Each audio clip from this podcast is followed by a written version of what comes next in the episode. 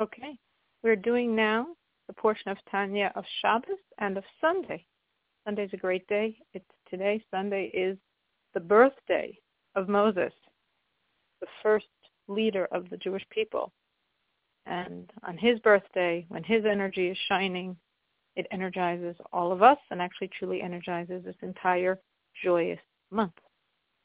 So we continue in the Tanya and say, if you remember, we brought the person from depression, which is evil, to this admixture of good and evil, dominantly good, to godliness, the severities of godliness, and now we're moving to joy. Now, what do I think to come to joy when I have, using any of the three strategies, with either one, I emotionally broke myself, and I feel much further from God than I realized. So how can I now come to joy? Well, I recognize that it's true.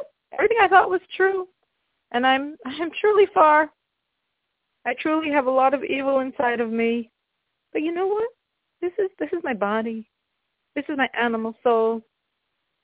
But I also have something else inside of me.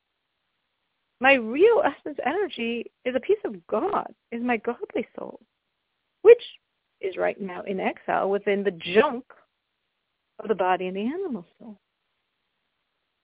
But that means that the idea that I'm so far from God, it means my godly soul is just in this intense exile, which means I should have a lot of compassion now. And this is the next step. From the energized bitterness, what we called merirus, uh, determination to change, self-judgment, we move now to a higher energy the energy of compassion. What am I having compassion on? I'm having compassion on my godly soul. Because if everything I think about myself is true, there's a lot of compassion for my godly soul. And compassion is an amazing trait because compassion releases love. And love is the energy that's going to I'm going to express and feel as joy. So if I have all this compassion on my godly soul, what do I need to do as a behavioral expression of his compassion, I need to get her out of her exile. I need to get her out of her prison.